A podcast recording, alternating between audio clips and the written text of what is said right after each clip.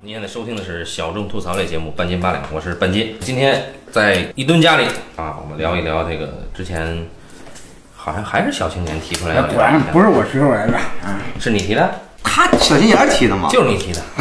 为什么每次啊，都没是事儿，别怕，我不会问你为什么的啊，反正每次你也不说为什么。嗯为什么每次都是我？我怎么都不 记得？我自己吃啊，嗯啊，一吨在剥鲜核桃啊，啊，嗯呃，好，我们今天聊这个《哈喽树先生》啊，嗯这是一个我们，哎，我们半斤八两很少聊国产电影啊，嗯，不是这两天都 是聊的国产， 哎， 对，哎，啊，然后呢，为什么要聊这个呢？反正也不知道，就聊了啊。嗯，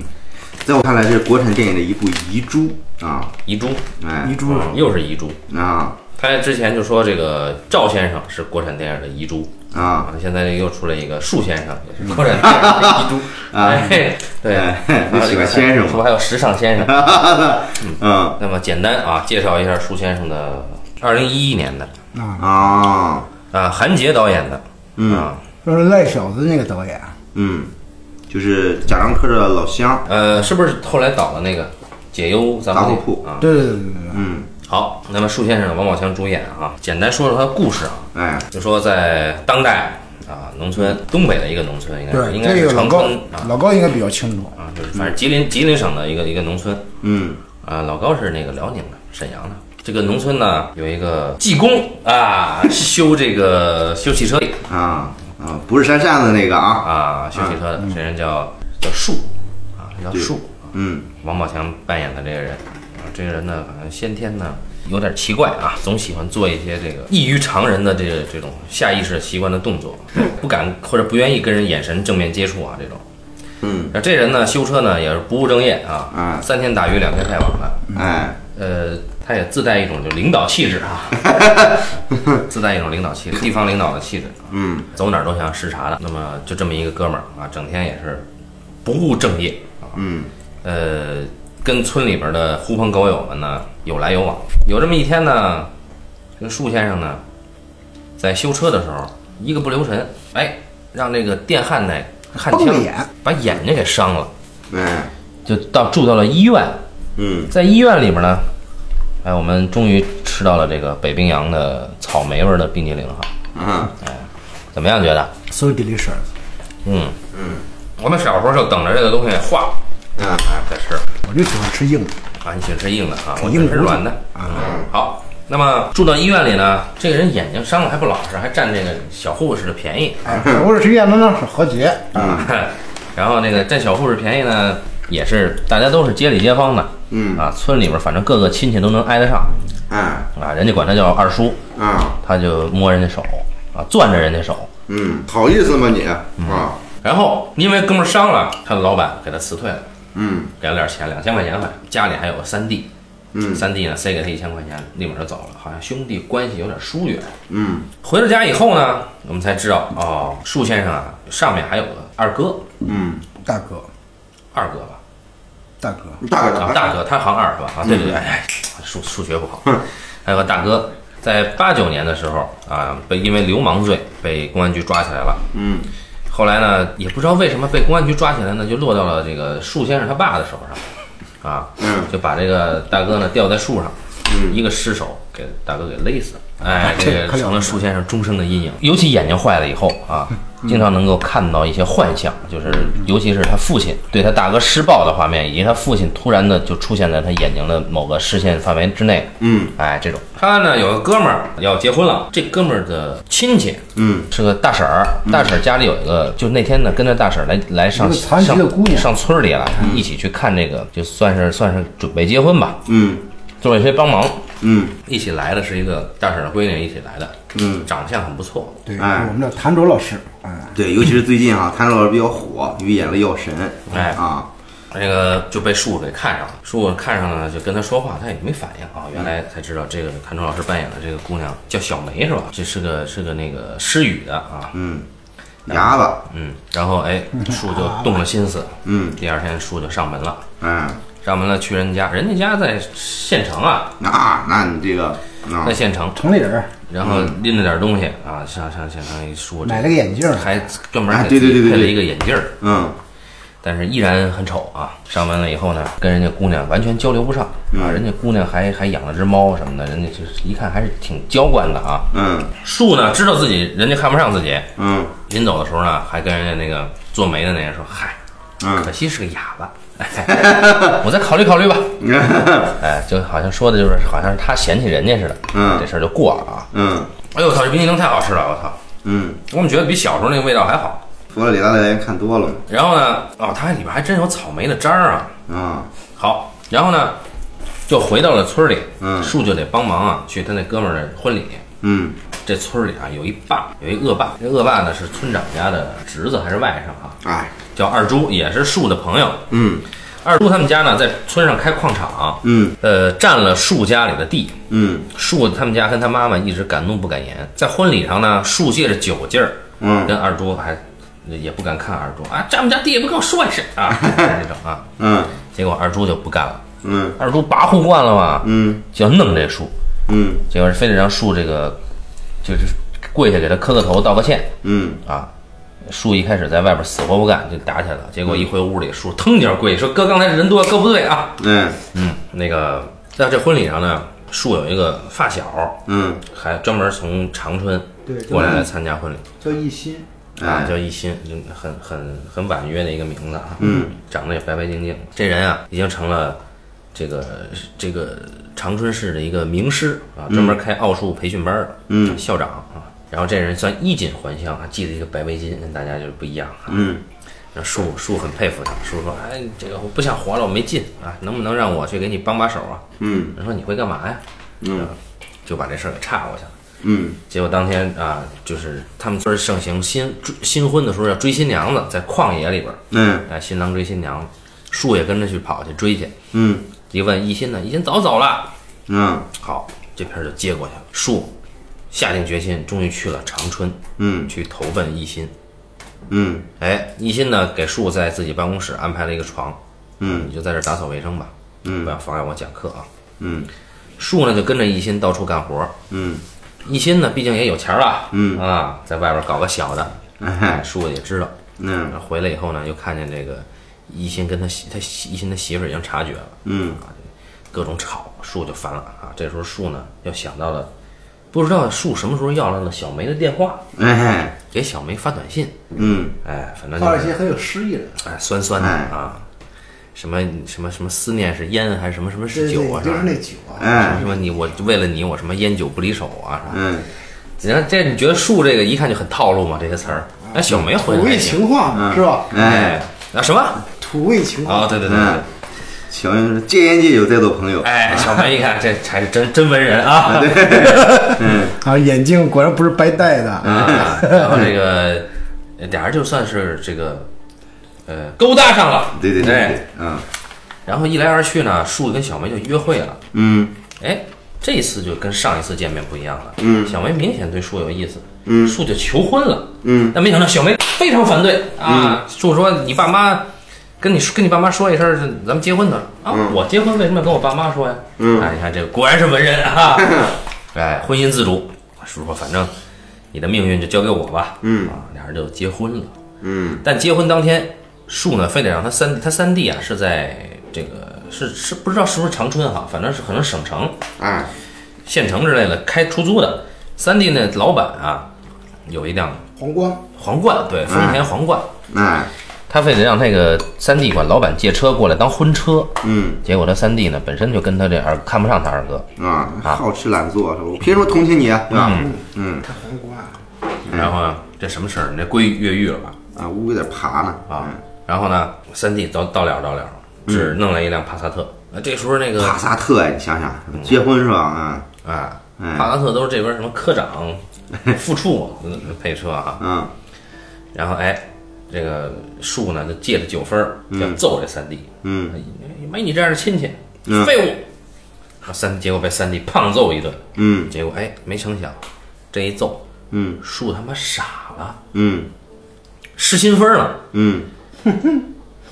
再再一醒过来，基本上就是完全是一个面无表情的一个游离状态。嗯啊，结婚也是被人这个这个牵这个牵线木偶一样的拉到拉到这儿推到那儿的，嗯啊，最后你看那个旷野追新娘这个保留项目呢，这个大家追的是树， 这没人追新娘， 嗯，哎，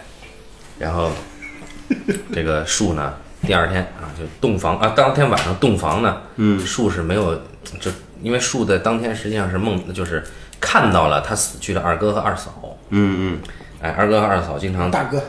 啊，大大哥哥和大嫂啊，经常教育他啊，你这应该怎么怎么样，应该怎么怎么样嗯，大哥啊，是我们著名的演员，啊？是谁来着？是吗？啊，很有名吗？啊，还有和和董洁拍过拖的那个，王大治是吧？对，王大治演的。王大治，王大治，啊哎呀，那好极了，那真演太好了，还、哎你就你就看人家就搞搞明白为什么王大治这样的颜值，他能搞得搞得定董洁。妈的，妈了个！ 好，这个树呢，当天晚上就没法行洞房，嗯，可是小梅行 啊，小梅就把树给办了啊。啊，哎呀，哎，嗯，第二天一想，树继续失心疯，嗯跑到这个村头，嗯指着这个村村村长他们家说，嗯那个他那村长那侄子，嗯二猪说，二猪，你后边有人跟着跟着东西呢，嗯你这几天要出事儿，这几天矿上要出事儿，嗯停水，明天村里要停水，嗯做了好几个预言，嗯，我操，没想到全中了，嗯一下树就他妈成了这个村里边有名的先生。嗯但这时候呢，村里停水，小梅就觉得日子过不下去了。你毕嗯竟有夫妻之名，是吧？呃，夫妻之实确实尽的不够，嗯人家就离家出走了。嗯，哎，树也没追，大哥就跟树说：“说你赶紧追去嗯啊！”大哥一边在树的床上跟大嫂亲热，一边跟树说：“你得追小梅去啊。嗯，”树说：“自己会回来的。追小梅干什么？看你们俩更带劲。”哎呦，嗯哦，你你喜欢这样是吧？这个树呢，一下就火了。嗯你就瞅这二猪呢，就带着重礼过来，请树给破这个嗯晦气。树就借着何仙姑嗯让二猪给当面给跪下了，把这事儿讨回来了，还说你这厂子停几天嗯就不开不敢开了。这还不算，二猪还把合伙人给带来了，哎，这城里边的矿业大老板啊，嗯哎等等等等，诸如此类的事儿，这树就成名了。但是呢，小梅始终没回来。树呢越来越有名儿啊，还去参加人家开矿的这个剪彩仪式什么的。嗯还跟人家说我们得到月球上去啊，啊也是一些就地方上的啊 领领导的发言。对，风格。回到村儿里以后呢，这个村儿呢面临着拆迁，大家都要搬去新的地产项目，叫太阳新城。安置费都该拿的都拿了，嗯钉子户呢第二笔安置费也给了，该走的都走了，最后就剩树一个人了。嗯然后这时候呢，村长还过来给树送这个拆迁费，嗯树就到处溜达，小梅还是没有回来。树走啊走啊走啊，就往新城的方向走。哎，这时候突然他看见小梅呀、嗯在村头的路上坐着一辆这个三轮代步车就回来了。嗯哎，还大着肚子，于是他就牵着小梅在旷野上溜啊溜啊溜啊，很开心。但是在别的村民小，尤其小孩儿的眼里，树一个人在那傻呵呵的走着。然后，反正后来就还有一些这个写写意很很抽象的段落，嗯就完了这个故事，对吧？嗯嗯。那么好，故事讲完了，我们是不是可以进入正题了，对吧？就当时我们都是非常的惊讶于王宝强的表演天才啊，对。你是他最好的一个一部戏，其实王宝强是应该我感觉都都是一个被忽视的会忽视的一个演员。嗯，大家都普遍感觉王宝强是一个是一个只能演泰囧，对对，本色演出，然后演这种傻傻的角色。嗯嗯，你像我在看这个电影之前的时候，从来没有意识到王宝强居然是一个这么出色的演员。他是拿了一个小小电影节的一个对，但是他他最早的时候好像那个拍那个盲井的时候就拿过一个，对拿过这个外国的嗯国外的，不过盲井吧，他那个他毕竟盲井那时候他还小，就再一个本身这个东西吧，可能是这个这个这个本色演出。盲井不太需要表演，其实。对，但是这里边是能看到王宝强自己给自己定位了一些、设计了一些表演的，嗯对，呃，这至少是技巧。嗯，这个这个确实，整个就是这这个电影几乎是整个跟王宝强这个人撑起来的他就就是哎呀，还有王大治老师，啊！对对对，二王啊，哎，尤其是昨天说这个这个中国独立电影啊哈，哎，哎，这个镜头不太稳啦，焦点不太准啦，这些什么的哈。那其实很多中国好的独立电影呢，其实也是我们也是也忽视了。你看出伊顿先生很喜欢自己打脸啊，对，就是关键是你们都不怎么看这个独立电影，哎，对小对青年对看的多，因为那个过去很多独立电影它是在那个就是画廊这种机构里面会放，啊，所以说就是你们很少会有这种渠道去看这个独立电影。嗯嗯嗯，因为那时候我看了好多，都是因为在那个画廊里边，它会有这种独立电影的一个展映期，嗯这种这种就是，它隔一段时间会有一个这样的一个就是这样的一个影像展，嗯，然后呢，这一个这一周每天放放几个什么的，嗯，我记得当时我特别喜欢一个独立电影《老光棍儿》，那叫光啊，棍。光棍儿啊，在那看过。对，其实有一些独立电影是拍的还是还是还是不错的，因为他们独立电影他关注的其实都是这个小人物，就是我们知道，就是我们在这个看这个院线电影的时候，院线电影很少会拍一个失败的人，就是他即使拍一个失败人，他也是拍这个失败人最后走向成功的。哎，对对啊但是呢，我们看到这个书先生呢，他是拍的一个失败的人怎么去逐步瓦解的。嗯啊，他所有的那个最后就是就是成为这个成为一个大仙儿什么的，我、嗯我始终认为这是一个电影的一个一个处理手法，就是、就你感觉他不是一个事实，他像是一个就你感觉这个人是撒癔症了吧，最后进入了一个状态里边。嗯但是事实到底怎么样，其其实我们都不知道。啊，他电影也没有给出一个交代，就是说他事实就是成为一个大仙儿了。哎，是不是真火了啊？对，被销上山了。因为东北有这种，就特别是在东北地区会有这样的、呃这样的这个这个，就是这种的神婆呀或什么呀，嗯，说是这个出马仙儿什么，就这种事儿特别多。啊嗯啊，，说对对是有对，一个人突然有一天得了一场大病，再醒了之后，哎，他就变成一个半仙之体了。哎，小青年很关注这种故事啊。呃，我经常会听这种故事，哎，其实但是在东北地区这种事儿确实是挺多的。不止东北地区，嗯哪儿都你你整个北方地区，这个这个狐仙啦什么特别他嗯这是进入农村，的嗯像对对，对，然后，呃，所以说他是用了一个这样的一个一个这样的一个一个一个比较地方上的一个一个事事件，嗯嗯啊。来说这个事情，但是就具体的最后是不是成为一个半仙之体，还是就是导演给了这个这个人物一个反，就是反抗的一个机会，通过这样的一个方没式，错对不对？就我们都都先不去解读这个事情，但是我觉得有意思的是，就是他拍了一个，就是在每一个村子里边都会出现的一个这样的人物，嗯就是你仔细观察，就在中国的农村里边，嗯或者在一个街区里边，你总会有这么一个人，赖吧唧嗯唧，赖不唧傻不愣登的，就是在我们村儿也有。就去年的时嗯候，就一吨呗。呃，不是去年时候我 跟去年时候我跟一吨会经常会见这个人，就是说当时我们村儿有一个饭馆叫雨花斋，就是那个佛教的饭馆，就是不花钱的，你进去吃饭。跟我咱们去嗯啊，哎，不花钱啊！ 然后呢，那个那个就是你会，就是当时我会注意观察，就是那个人呢就非常瘦，嗯很矮小，就那个面相长得是那种很很奇怪的一个人。他每天就蹲在那个雨花斋门口，嗯就中午一开饭他就进去吃饭，吃完饭之后他就在那个一直在那个附近就是就是就是晃悠，比如说有人嗯在那坐公交车的时候，他会跟人要烟抽什么的。对，就是你你会觉得其实每一个村子都会出现一个这样的人物。嗯像但是呢阿 Q 啊，呃，对，就是我们不知道这样的一个人物，他他的他的他他为什么会成为这样的一个人？但是你你你总总会去想，就是说，就是是什么会造成一个人会有有一个这样的命运？嗯，对，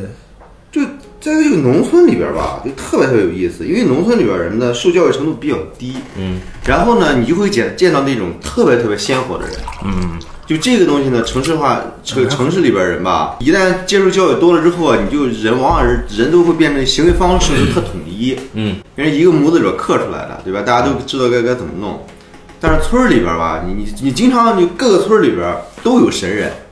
我神不一定是指这种神婆这种神哈，啊有那种特别什么的，因为我以前是听说过，呃，这个这个这个，听一个朋友讲过，就他们村儿有一个人，当年是曾经病了，病了之后，后来人家给他开方子，怎么着呢？说他他这吃蛇能行，一开始他害怕蛇，然后呢，他就他就整天逮蛇吃，后来吃蛇之后，这病好了，他吃上瘾了。捕蛇者说啊，然后 呢他吃上瘾了之后，他他能到什么程度呢？不是山东吃那种煎饼吗？他能把这个蛇直接弄死之后，生的直接卷煎饼就吃，就哦就到这种程度。说后来再到什么程度，就就有他他碰见蛇，蛇一见他就就直接瘫那儿不下来就都不动不了了。对你本身这个事情真假性到底怎么样不知道，但是呢，就这个事情你觉得特别特别有趣，就是他总会有嗯特这样的一别特别鲜个活。传说，哎，对，就是任何一个村而且都会有就是这样的传说。呃，村民会口口相传去加成这个神话。对对对对对，嗯至至于说这神汉啊，像这些里边儿，其实各村儿它都有。你现在去去农村里边儿，因为很多事情啊，你有很多问题，因为其实就是就是有就可能我不知道是不是一个古代萨满教的一个传统啊，因为很多问题啊，包包括这个这个医学解决不了，甚至医学都解决不了的一个问题，嗯，你需要比如去假疫苗这事 儿。哎，啊对对对，对，你需要去找这些找这些人去解决啊。嗯，你你这不不光是这个这个，呃我不知道你现在你你在你生活的，在你北京这样这这这社区里边生活环境，你听说过这样的人吗？没有，你没有是吧？很少会见，应该是。你看，在我们那儿，嗯，就我们那小，就是那小地方已经是城市化了，嗯，但是呢，因为毕竟是城市化，也就这这这最近二三十年的事儿，都是从农村对吧，刚变成城市，然后呢，其实很多很多，比如说很多住那小区有一个神婆特别厉害，有什么事儿去求求她。那时候也都是那小区胡同，住楼的住楼的其实也很少，啊，对，而且楼都是厂区的楼嘛。嗯就比如说你们家是什么单位的啊？这个单位里边有一片楼，它是属于这个单位的职工宿舍，其实是啊，啊是这样的，然后就是胡同的，嗯，所以说那个时候它不是一个我们现在认知那种城市化的一个一个一个状况，对吧？对，嗯所以哎所以你看徐晓峰他那个那个说这个最早时候基督教在往中国传的时候呢，嗯，就是他他其实最早需要跟这些神婆斗法，不就是韩国那傻逼片子中哎，中邪应应该不至于像韩国啊名不叫那么中邪傻逼哈叫什，么来因着为哭声哭声，嗯因为因为因为你你如果说呃你你你怎么让老百姓信你这个教，对吧？嗯，那你首先你得见见识一下你你的厉害嘛，对吧？嗯只有在这方面压倒了本土这这些东西之后，你才能立得起来。我操，那所以传教士得牛真牛逼啊！对，所以说徐晓峰说，当时的时候很多传教士在在反正本本土的教廷里边说，最近有点斗不过，赶紧派一个法力高强人过来，哎，然后但是你看什么驱魔人啦，什么其实可能类似于这样的一些一些一些什么，啊但是再一个就是因为我们从小受的是一个典型的一个唯物主义教育嘛，嗯就是说你你其实你就已经让你的世界观一个规范化了。嗯，就你一定是一个这么一个一个世界观，这些东西都是假的，这么一个看世界，对吧？但是但是，其实如果你要站在一个怀疑者的一个一个立场上的话，你其实你首先去接纳这个现象，嗯至于它背后这些东西是真是假，你先对吧？这些东西你自己可以去考究，但是你不要以一个固定的观念啊，一定是这个东西，一定是没有鬼，一定没有鬼神，你不要拿这固定的观念去去去去去卡这事儿，你可以自己有一个结论，嗯。但是树先生这个，我觉得挺了不起。就是以前的时候，尽管有这这大量这种人物，但是以前的时候从来没有去表现过这样的人。嗯，啊，而且他用这个事儿给这人物一个同情的机会，对对对，就是让他重新站起来啊！对，哎，对，也是一个我们是日常中遇见也也之后也可能觉得也是一个不值得同情的人。对，因为他前面已经确实是这个人做的打到了，真的打到了谷底。这这个对，至至少是在形象上，这人确实是也够猥琐。对，对。一开始的时候吧，一帮小孩在那玩儿，人家小孩招谁惹谁，他过去过去，你们扰乱社会治安。嗯啊， 人家小孩在那打架啊，他过去把一帮小孩打跑啊，，你谁呀、我们谈论管你啥事儿嗯啊？感觉真是呃，很像是阿 Q 这种。阿 Q 吧，你觉得鲁迅他那时候是还是一个批判的一个立场上嘛？嗯，就这里边吧，你真的觉得是他他在讲述一个有意思的人，对，对，而且中国电影你看，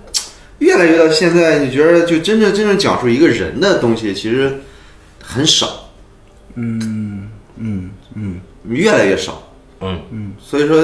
你看七八年前的电影对吧？包括韩杰对吧？可能现在也拍《解忧杂货铺》了啊。嗯。然后你可能不太注意到有这么一个导演曾经还拍过这么一个好的电影。 对，他之前拍那个赖小子也也也也挺好的，嗯，嗯，当时那是纯独立电影，后来当时一拍这个树先生的时候是已经是拿到不少投资了，好像是。嗯，呃，这个呃，这个这个这个摄影是，呃，这个摄影是呃，香港人就是就是李叫什么来着？不不是那个李耀辉啊，对对对，李耀辉啊，啊，春春光乍泄就是那个啊，可能韩建导演跟贾樟柯也也有导演有点像啊，拍了两部两部好电影之后就就就就就挣钱去了嘛，啊，嗯，就是这里边还是说从这个人物一开始说，呃，一开始这个树确实，你看占人小护士便宜啊啊啊，然后那个就是到处去呃那个欺负小孩儿啊之类的这种事儿，嗯但是你你觉得这个人物，哎，你为什么要写这么一个人物呢？但当他回家跟他妈嗯聊完天儿以后，嗯他在旷野上看见他爸就嗯，是就是暴虐的对他哥的这个这个这种主观视角出来以后，他开始讲他自己他哥给他留下这个阴影这个事儿嗯啊，你就会觉得我操，尤其是那个时候王宝强他是一个他的这个话外音是一个很沉很沉稳的这么一个啊声音，你觉得我操这个人，你就觉得很感动，就是说这样一个人嗯依然有他让你值得去关注他的原因，就是你值得去关注他。所以这这个从这上能看出这个导演对树这个人物的用心，能看出这个导演对每一个至少对众生是是有关注的。嗯，对，这点是挺感动的，因为我们在城市里特别容易，呃，越活越冷漠，越活越麻木。比如我看这个这个，就是这样的一个一一一个人物的时候呢，就是说，嗯，首先第一点就是说，你你比如说他的内心独白出来的时候，嗯，你才意识到，就这个人他真正的样子是什么样子的。嗯，但是呢，就是说他是一个无能的一个人，对就无能的人，他需要用一些他自认为他自认为一些是高明的办法来来让自己假装，嗯，假装是一个是一个有能力去做很多事情的人。对对对，但是呢，在外人看来，就是他的这种，这这这种这种这种作为是是更可笑、更愚蠢的一个方式。嗯啊你说他不自知吗？他其实也自知，但是呢，他确实没有别的办法，嗯因为他毕竟是受的教育有限，然后他的家庭出身，就等等一切，就是包括他的社会关系，就是一个人他变成这样，他不是一个，就是我们说的悬一些，就是他的命啊，对吧？就是说我们把它归结为命运的话，就这个就无解了。但是呢，从如果说我们不拿命运来说事儿的话呢，你会觉得这个人成为这一这个样子，其实不是他自己的原因，嗯就是他除了他自己本身之外，他有更多的是来自家庭的，嗯，来自这个社会的，嗯啊等等的这样的一些原因。因为这样的人，就是对于我来说，我觉得很熟的，就是有一个我的一个发小，就是当时跟伊敦在初中是一个班儿的，嗯哦，这么一个哥们儿，就是他，他在我们就我家里边那帮那个那个群体当中，他算是一个比较失败的一个人，嗯，生活相对来说比较失败的一个人，就是他每次给我打电话都是喝了酒之后，就一听都是喝多了之后给我打电话，每次给我打电话的时候都会说，他说我过得很好，现在我跟我媳妇儿关系也很好，嗯啊，就他每次都要不停的给我强调这个事情。我每年过年回家了之后，他去我家找我，呃，在我面前总是会说，我他妈如果说我要不结婚的话，我现在手里有多少多少钱，啊，如果我他妈要不结婚的话，我现在能过得多么多么好，对，就是你可见，其实他是一个生活中极其不幸的人。就每次我回家跟家里边朋友一只要一喝，呃在一块儿吃饭喝酒的时候，就这个哥们儿他在那个那那桌上一定是最受欺负的一个人。嗯啊，就是一定有一个人是特别有钱的，他是一个在那个桌上占有主导权的一个人，一拨人去去奉承那个有钱的人，一拨人又去欺负这个这个生活失败的一个人，嗯，对，然后呢，每次他们都都想方设法的去灌他酒，把他灌醉什么的。有一次我就在就问他，我说我说你你以后能不去参加这个这样的一个酒局吗？啊，他怎么说的？然后他说：“我说别人这么故意整你，你看不出来吗？”他说：“我我我说我又不傻。”他说：“我又不傻，我我当然知道他们要整我了。”嗯，他说整就整呗，无所谓。就是你会发现，其实我们是从那个呃生活环境里边跳出来的人，嗯，但是有时候你需要回到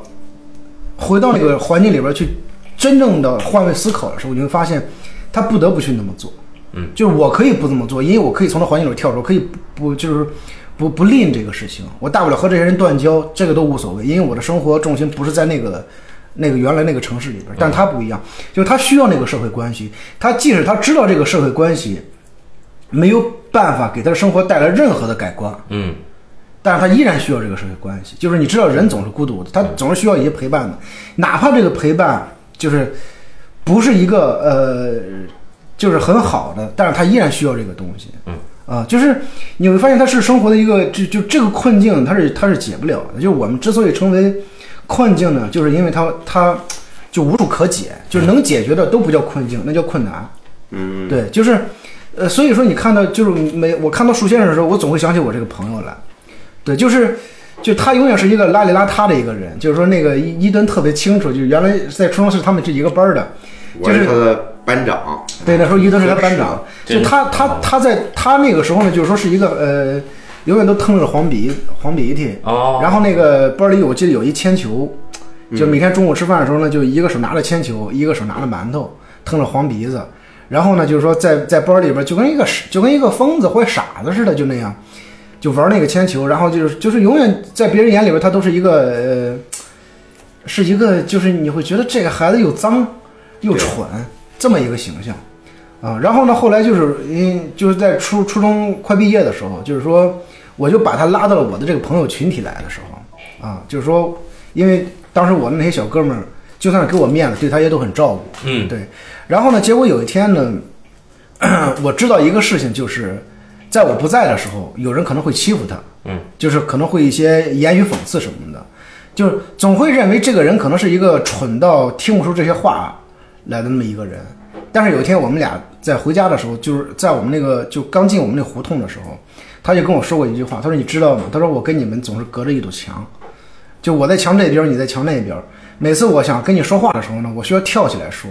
但是我这句话没说完，我就落下来了。我操，这话就是当时我就是那是初中快毕业的时候，已经十多年过去了，这句话一直记在我心里边儿。就是我觉得这句话太有诗意了，但它又很残酷，你知道吗？嗯，就是你你你知道这个人，就是当时我现在想，这是多么有文学性的一句话，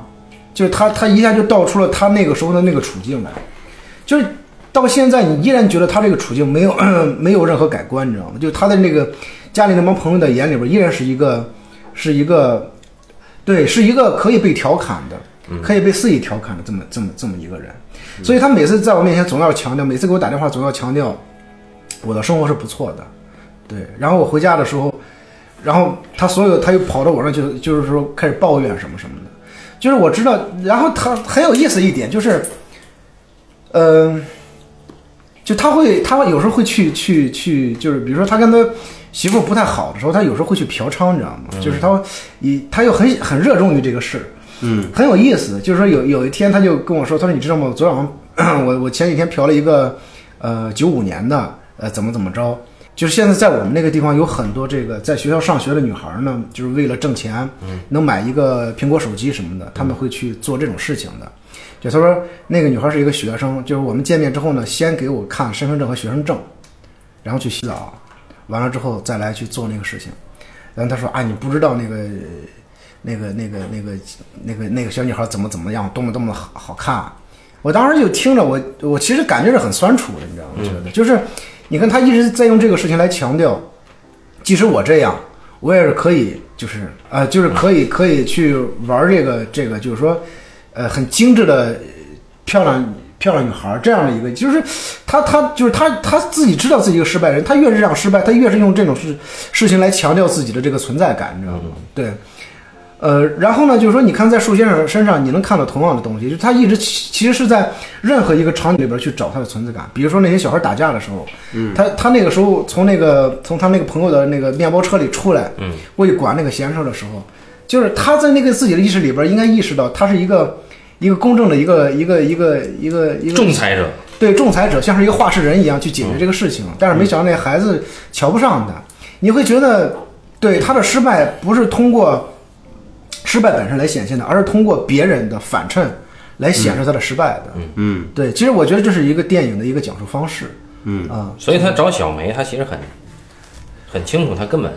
够不上人家。对，就是说从长相上来说，包括从这个家庭处境上来说，他是够不上小梅的。包括从文化程度也是，对，但是呢，他觉得唯一能够上的就是说他不是残疾人，啊，小梅是一个残疾人，嗯，就这让我想到很多年前看了一个电影叫《挽歌》，是那个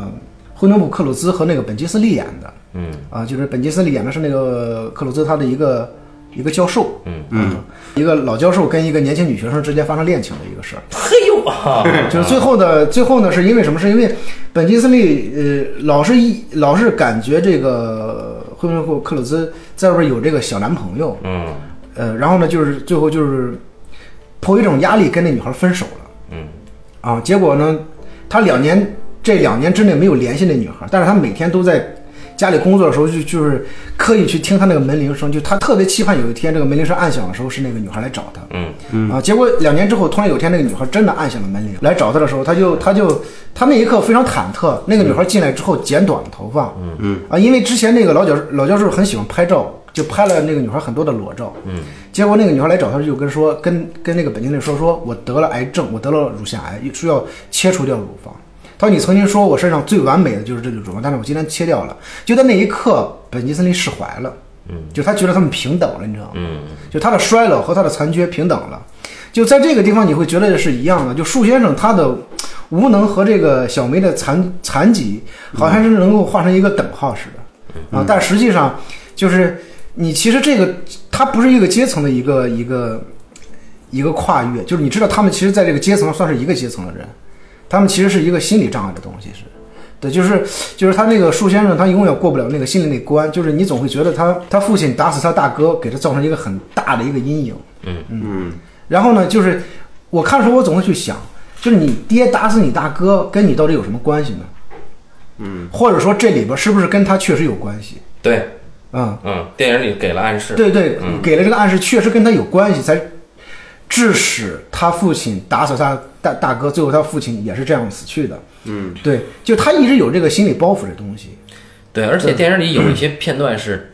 不知道是不是幻想，是他掐死他父亲。对、对，是的，是的，就是就是他一直是从这个里边走不走不走不出来的，就是说他一就是你看到这个人，他是一直在沉沦的，一直在沉沦的，嗯啊，就是就是我觉得就是说呃呃，从电影一开始，他一直是一个是是一个那种人嫌狗不待见的一个角色，对，但是就是到小梅这儿，你感觉到她能重新开始了。啊对，对，你像他在那个城市里边儿，就是等那个一心，一心不是在外边儿那个泡小三儿嘛？嗯嗯。等一心的时候，他不是一直给那个小妹发短信？这个时候有了一个空镜，那个空镜然后转了一个街角，出现两个路牌儿，一个是自由大道，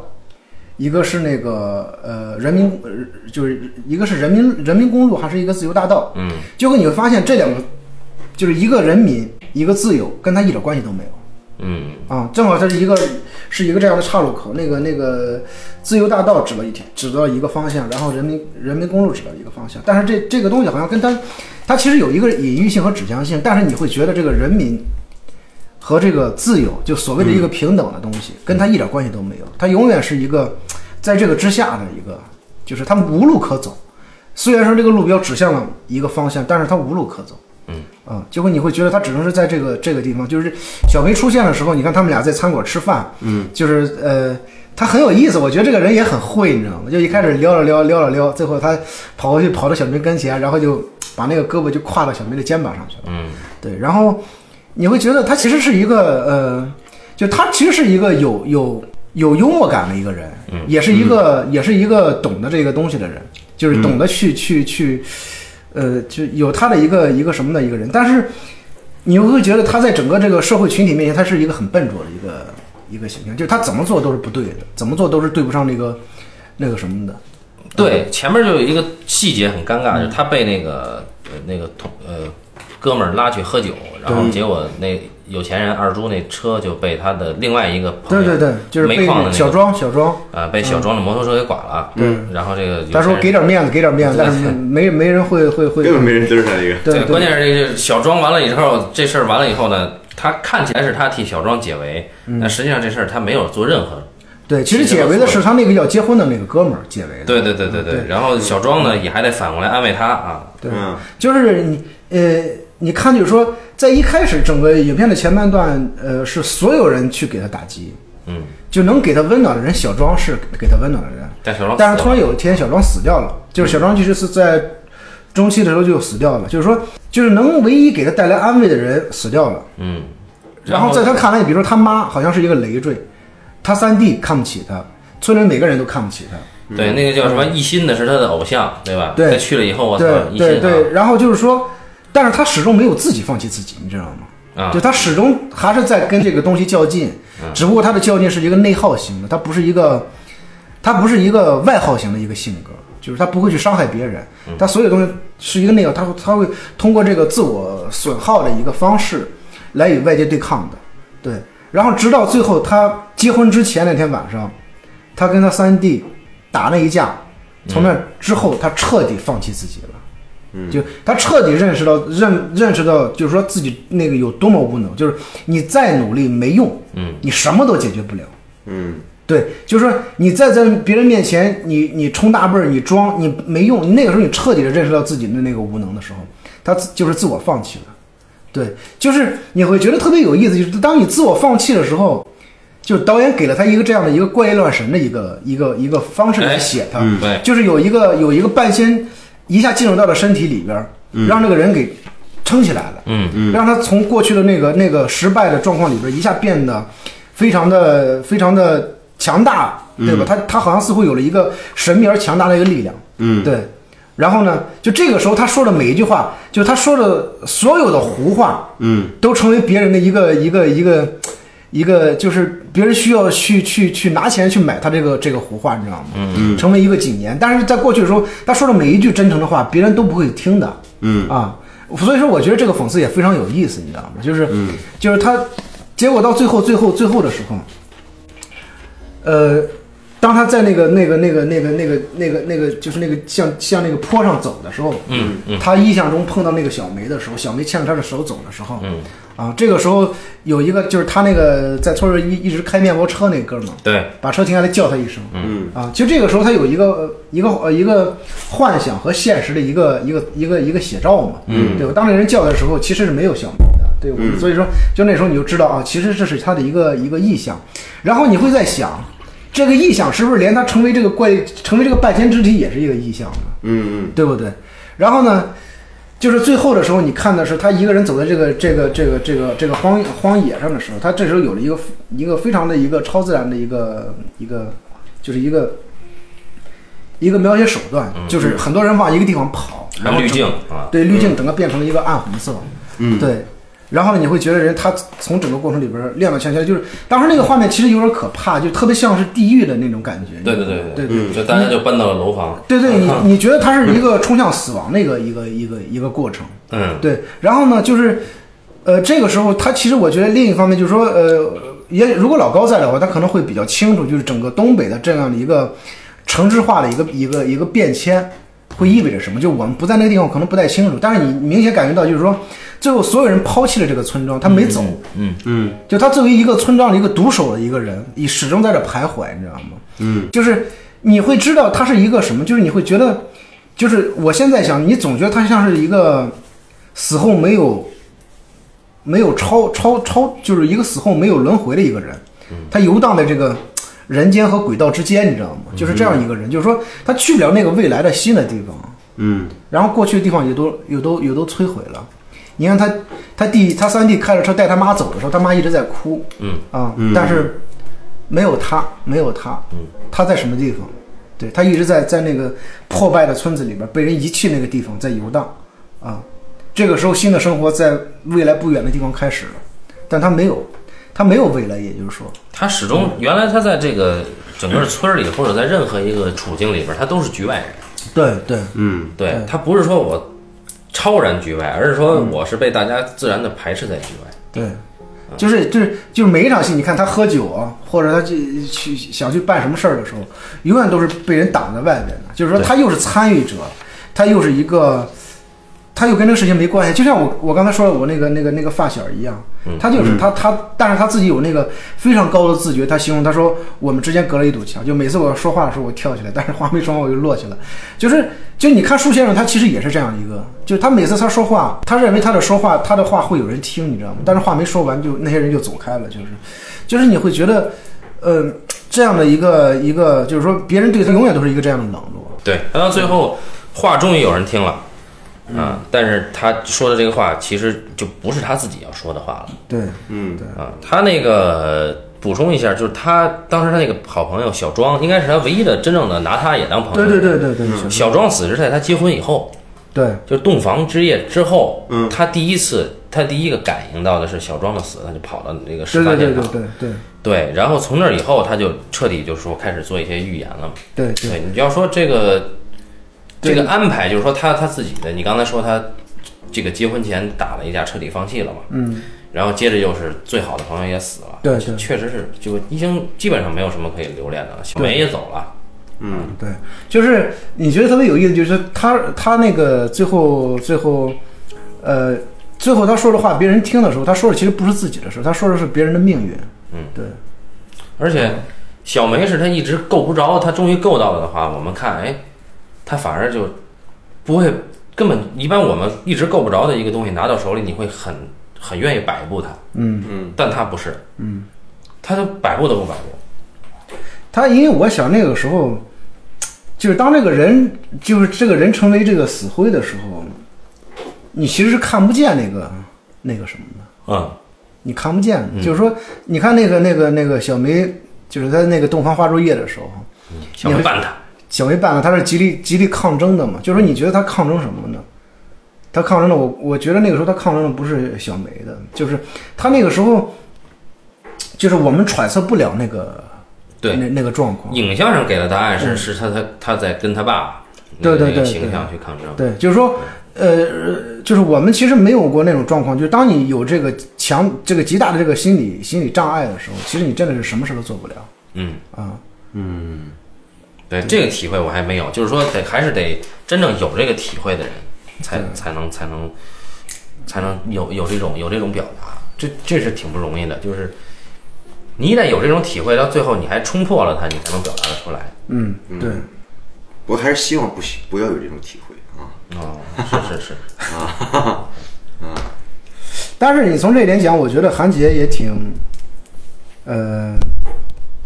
也很有意思啊。嗯，就他能拍出这样一个一个，他就就是他能拍这样一个人物，是一个就能把一个人描写的呃这么，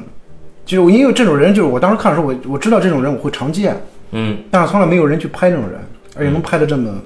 因为拍的很厚，拍的这么对，嗯对对，这人很厚，很很立体，对，拍的这么对。然后呢，所以说当时我看完之后，我第一个觉得就是王宝强真是演的太好了，嗯。第二个就是我觉得，我觉得韩韩杰写这个剧本写的特别好，嗯，真是不错，因为当时他一出来的时候，很多人去把他拿他与那个卡尔维诺的《树上男爵》去对比嘛。哦，因为后来我因为都在树上是吧？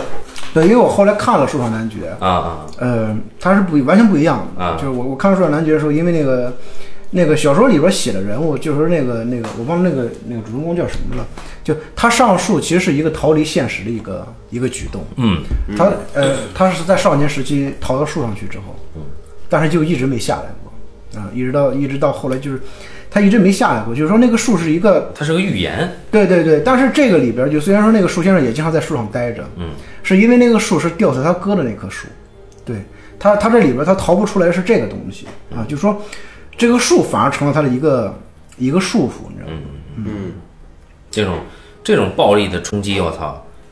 那对于他来说，当然他有没有说那个是不是他杀了他爸哈？可能是他一直有这个欲望想杀他爸，嗯啊，可可但是可能他爸就自己死了那种。就这种这种这种事儿，就是你一旦是你想做，但是永远做不成的一个事儿，嗯哎，就比如他想杀他爸，但他爸死了，你这不可能再做了。嗯呃，对于他来说，这个阻力会成为后边儿就是你说的这这这一堵墙，嗯，给它隔起来。所以你看他王宝强在给自己表演的一个设计上，就是我不跟任何人有真正的那种视线接触，除了可能除了小梅，除了这个小庄，嗯，他他能够直愣愣的去看人家，但是一一般人他是回避别人的视线的，尤其是在对这种有权势的这种朋友，就是二猪这种，他是回避人家视线的。还有对那开车的小伙儿也是，嗯嗯啊，他都是那种打个哈哈，然后打两句官腔嗯就过去了，自己话都说不利落的那种。嗯，就包括你占我们家地也不跟我说一声，这话也不敢正眼看着，你这就这种戏而剧且的东西。这个声嗯音特别小，他是在那个那个那个对对对，婚礼的那个，对对，其实就是我们知道，就是他他这句话，你你哪怕就是呃义正言辞的去指那鼻子人鼻指着那个人的鼻子说，也也也可能解决不了什么事儿。啊，肯定解决不啊了。，但是呢，他在那时候选择了一个极其很小的一个声音去说这个话的时候，他其实是为了，他是为了，就是过他心里这一关，嗯啊，这个是我说了，对嗯啊，但是呢，他没想到那个人听到这句话了，嗯所以就是他他这个窝囊，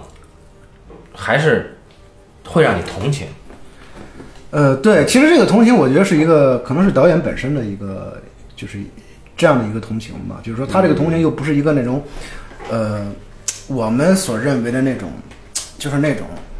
带有猎奇性的那种同情。嗯，对，是这种东西，因为我我是常常跟那个伊登说，我家里那个那个那个、那哥们儿，嗯，对那个哥们儿的，就是说，呃，我就曾经跟他讲过一个事儿，就是说我们在上呃中学的时候，那时候可能大约也都是十四五左右，嗯，就是我们家是一个胡同的，隔了隔了两户人家，嗯，然后呢，结果有一天呢，他说有一天晚上呢，呃，他他他晚上睡不着，然后呢，他就在在那个胡同里边逛悠。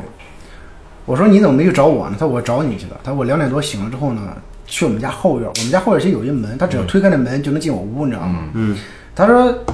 推那个门的时候，他想了想，就算了，别打扰人家了。嗯他就一个人跑到大街上去逛悠去了。嗯，然后呢，在大街上逛悠呢，结果被那个晚上执勤的那个巡警嗯抓到了那个，抓到了那个那个就是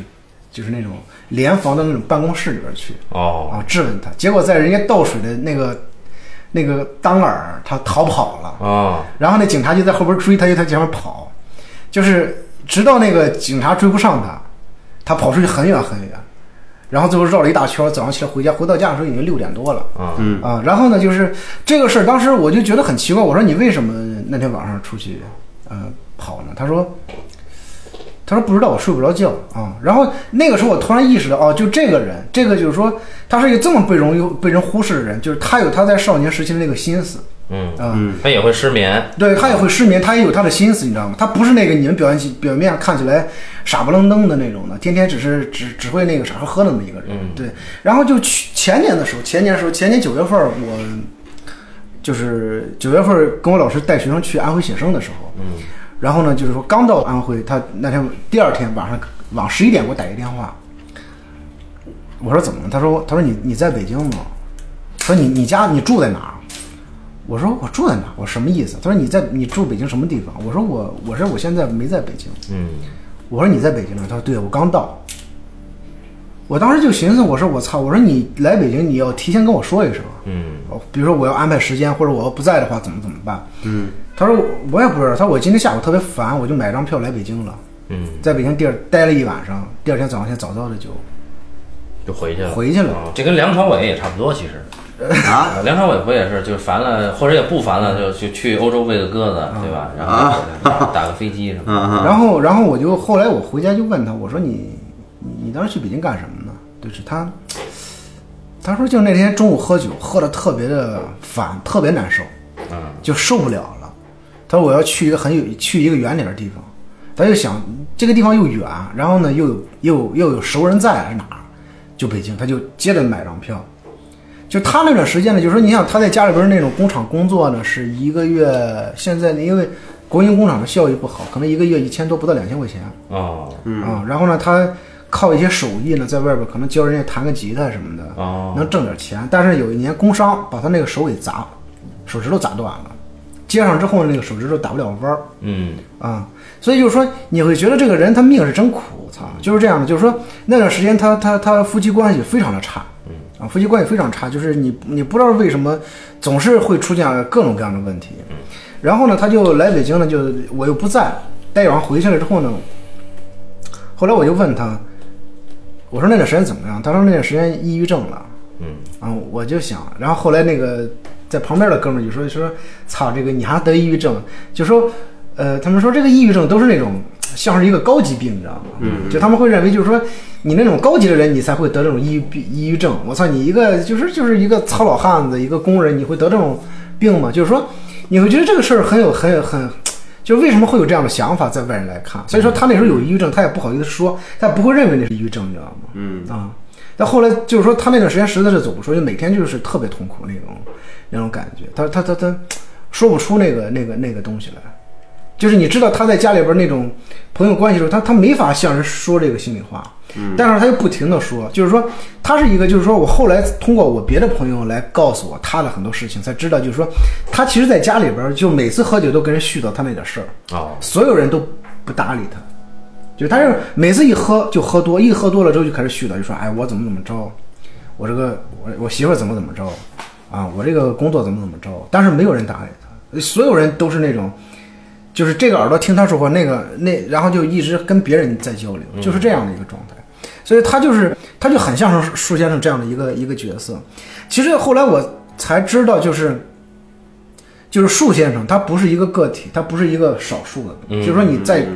下线城市里边这样的人特别特别多，他其实是一个大多数的一个一个困境，就只不过有人会装，有人不会装而已啊。但是所有人呢，都是生生活在这样的一个一个一个困境里边很难摆脱的一个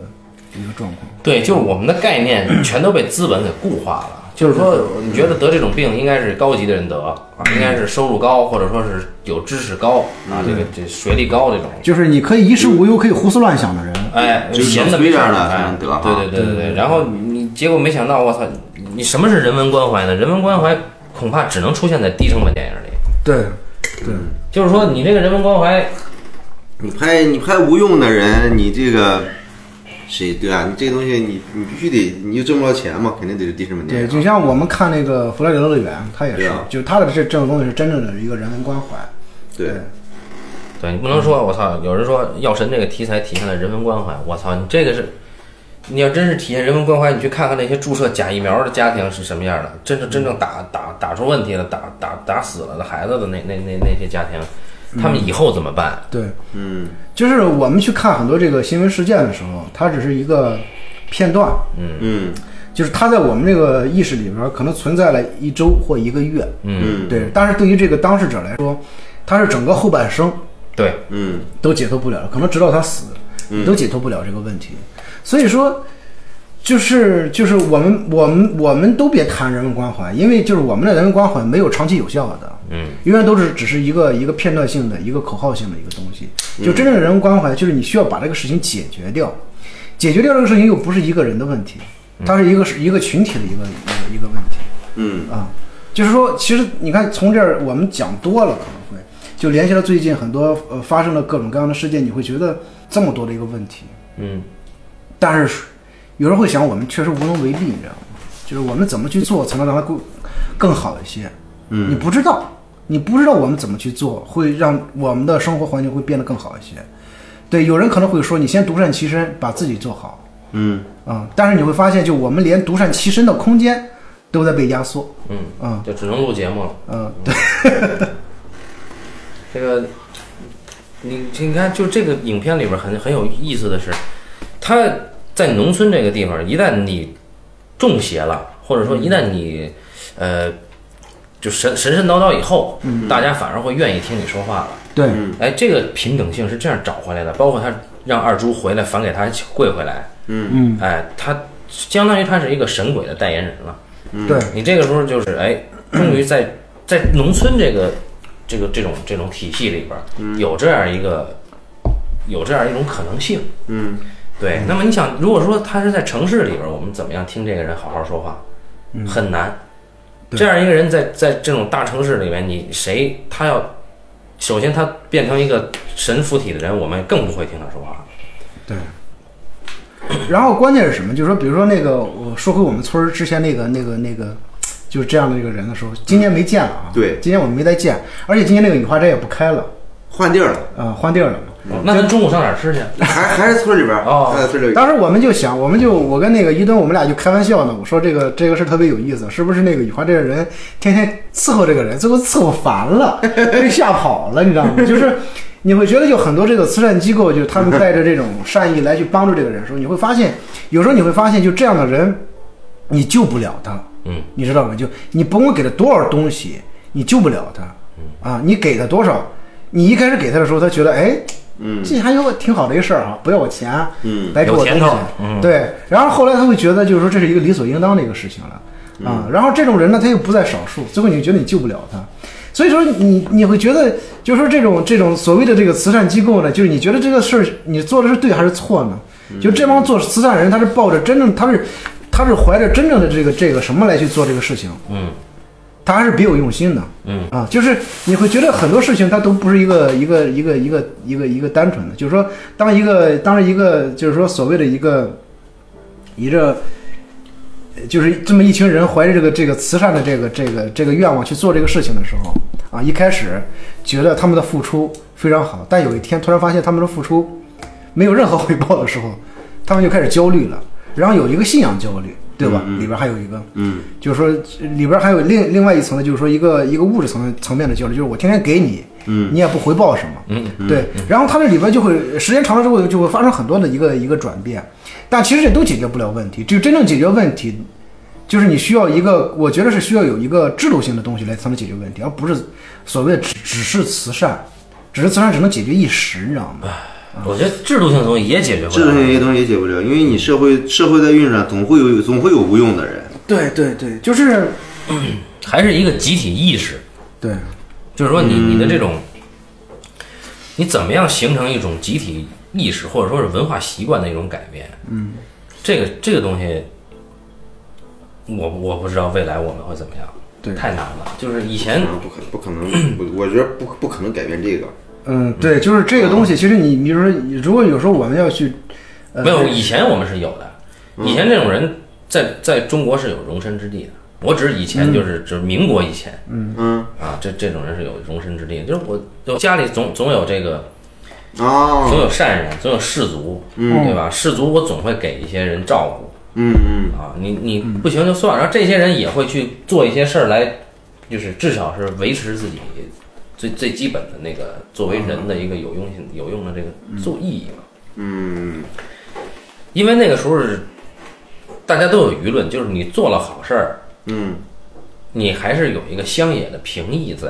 嗯，对，我们中就国是就是没有这我个我那天看了一个，也是一个一个一个画画的一个哥们儿，就是他在他的这个朋友圈发了一个状态特别好，嗯他说这个《世说新语》里边过去人都在拼爹，但是他们拼的是这个修养德行。嗯啊，他说现在人拼爹呢是拼的这个物质财富和权利嘛。嗯啊，其实他说这也就是你，比如过去在每一个村里边，就是说所谓的这个村里边画事人或者长老，他都是这个德行很高的人。嗯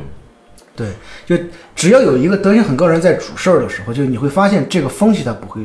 败坏掉。嗯，它即使有一个就是有这样的人存在的话，他会有他真的是会有他的栖身之所的。而且他那个画事人啊，不并不是说官方指定的画事人，对，他是村民呃，对，也不是说这个，也不是说这嗯个这个这个有有权位威望，你辈分大让你当画事人，他嗯是自然形成的画事人。对平时你你会你会想找这个人讲讲理，嗯就找找这人评评理，啊就这个你你一定得是一个得是一个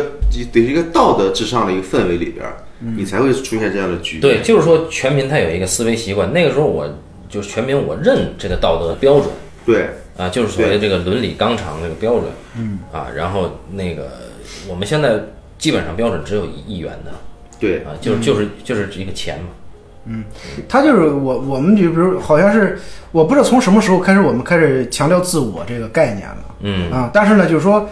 我们会把很多不好的东西当成个性。嗯啊，比如说你恶的东西、无理的东西都会当成个性，嗯，但它里边有一个东西，你不要缺乏教养。就有的人很自我、很真实，但是他不缺乏教养，嗯啊，就是这个教养其实也很重要。就是我们说的教养，不是虚伪的东西，啊不是是那种、那种中产阶级里边那种虚伪的那种、那种、那种东西。它其实这个教养就是说，你有一个基本的一个对人的一个态度，嗯啊，一个基本的一个自我修正的一个态度。就这个东西其实很重要。就是比如说，我们都知道人性，就是真实的东西谁都扛不住，嗯，就如果说给你一个真实的话，你招架不了，嗯，所以说本身我们不讨论真实，因为真实是一个伪命题，对，然后。就我们就是说，你一个社会进入文明的时候，我们都知道文明的由来，它是暴虐产生的，它是一次一次的战争产生的文明。文明不是文明产生的，肯定的。但是呢，我们就是人类，他之所以去追求文明，就是因为知道我们知道那个暴虐东西不好，我们需要解决掉它，对不对？然后呢，所以这个这个里边，它其实是是你要不断的去建立一个，就是说我们虽然不愿谈这个价值观的东西，但是你需要有一个这样的一个绑定啊。对，需要有一个正确的一个价值观的一个绑定，来作为一个自我修正的一个东西，你才能让我们生活的更好一些嘛，对不对？啊，就是说我们不是说非得你有了钱之后，你你可以生活的衣食无忧那叫好。啊就是说我们都知道，比如说一个一个好的国家，它是一个良好的一个社会保障，嗯，而不是说所有人人都有钱的问题，而是良好社会保障的问题。良好社会保障指的是我容得下这个游手好闲的人。对，嗯就是他在整个教育上、医疗上，然后法治上，嗯都是有有一个良好的一个对普通人的一个保障才行。啊，其实我是觉得就就是是资本主义会会会对这个东西构构成极大的侵害。你像我觉得，我觉得我小时候，这个还听老辈人说说说你讲这说这人不讲理啊，不讲理对于你要说这个人不讲理的话，就这个人就就就操蛋到家了。嗯，这人不讲理，对吧？你现在你说你不讲理， 这叫事儿吗？不叫事儿。讲理讲理值几个钱？啊，对啊，对根本就是这这只只不过是对吧？你看我三十来岁，只不过是二三十年的时间里边儿，就农村处农村，它现在已经有这么一个变化。就我我觉得这个是是挺要命的。再一个，你像就就像像《百鸟朝凤》里边儿，对吧？他吹个唢呐，他能他能他会他他他唢呐匠，他他会有一个他会他会有一个话语权。嗯他会能评定这个人，这个人的他德行不到那儿，我就不会给他吹这个百鸟朝凤，我不会给他吹几台，我只能给他，对吧？那么其实我觉得你有一个，所有人都有一个舆论权，你在这种道德氛围里边，每个人都掌握一个舆论权，就这样，其实你分权，这是一个最基本的一个一个一个一个一个好的一个制度里边，分权这是最基本的什么？对吧？你不不可能说说说你你你任何一个人，你需要等一个官方机构给你盖棺定论啊！你你只有你们能说了，我们就不能说了，这这叫什么事儿？这再一个呢，就是农村的这个社会变革呢，我觉得像以前的时候，像什么，呃，九十年代的时候吧，它整个有价值观冲突那时候哈、嗯，这个在社会变革之初的时候，呃，那个那个会有秋秋打官司这样的电影，嗯会有过年回家呃过年这样的电影，啊，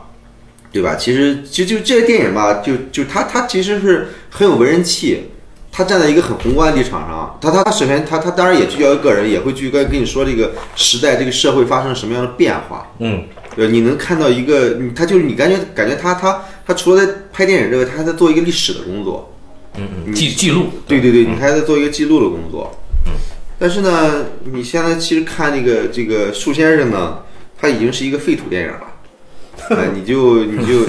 哎，这个对吧？至于说这个时代怎么回事了，变革了，那也那都已经过去的事儿了，现在已经趋于稳定了。咱们只不过是在在拍这个废土里边的一个一个一一一一个人的一个生存状态。嗯，嗯对，但是还是推荐大家去看看这个《哈喽，鼠先生》这个片子。嗯对你，你会看到另一种王宝强，你也会看到，就是有些人，你平常都不会抬眼去加的这个人，他其实也有值得关注的地方。，对。对，当然，看完之后，我们在生活里边遇到人，肯定还是不会抬眼去看。对只不过呢，那也没关系，对对对，嗯，对但但至少至少你你知道这个事儿了，对吧？你知道至少知道这种电影了，我觉得比较重要。对，对，哦，那么就到这儿吧。啊嗯，啊，感谢大家收听这一期的半斤八两，咱们下期再见。好，再见。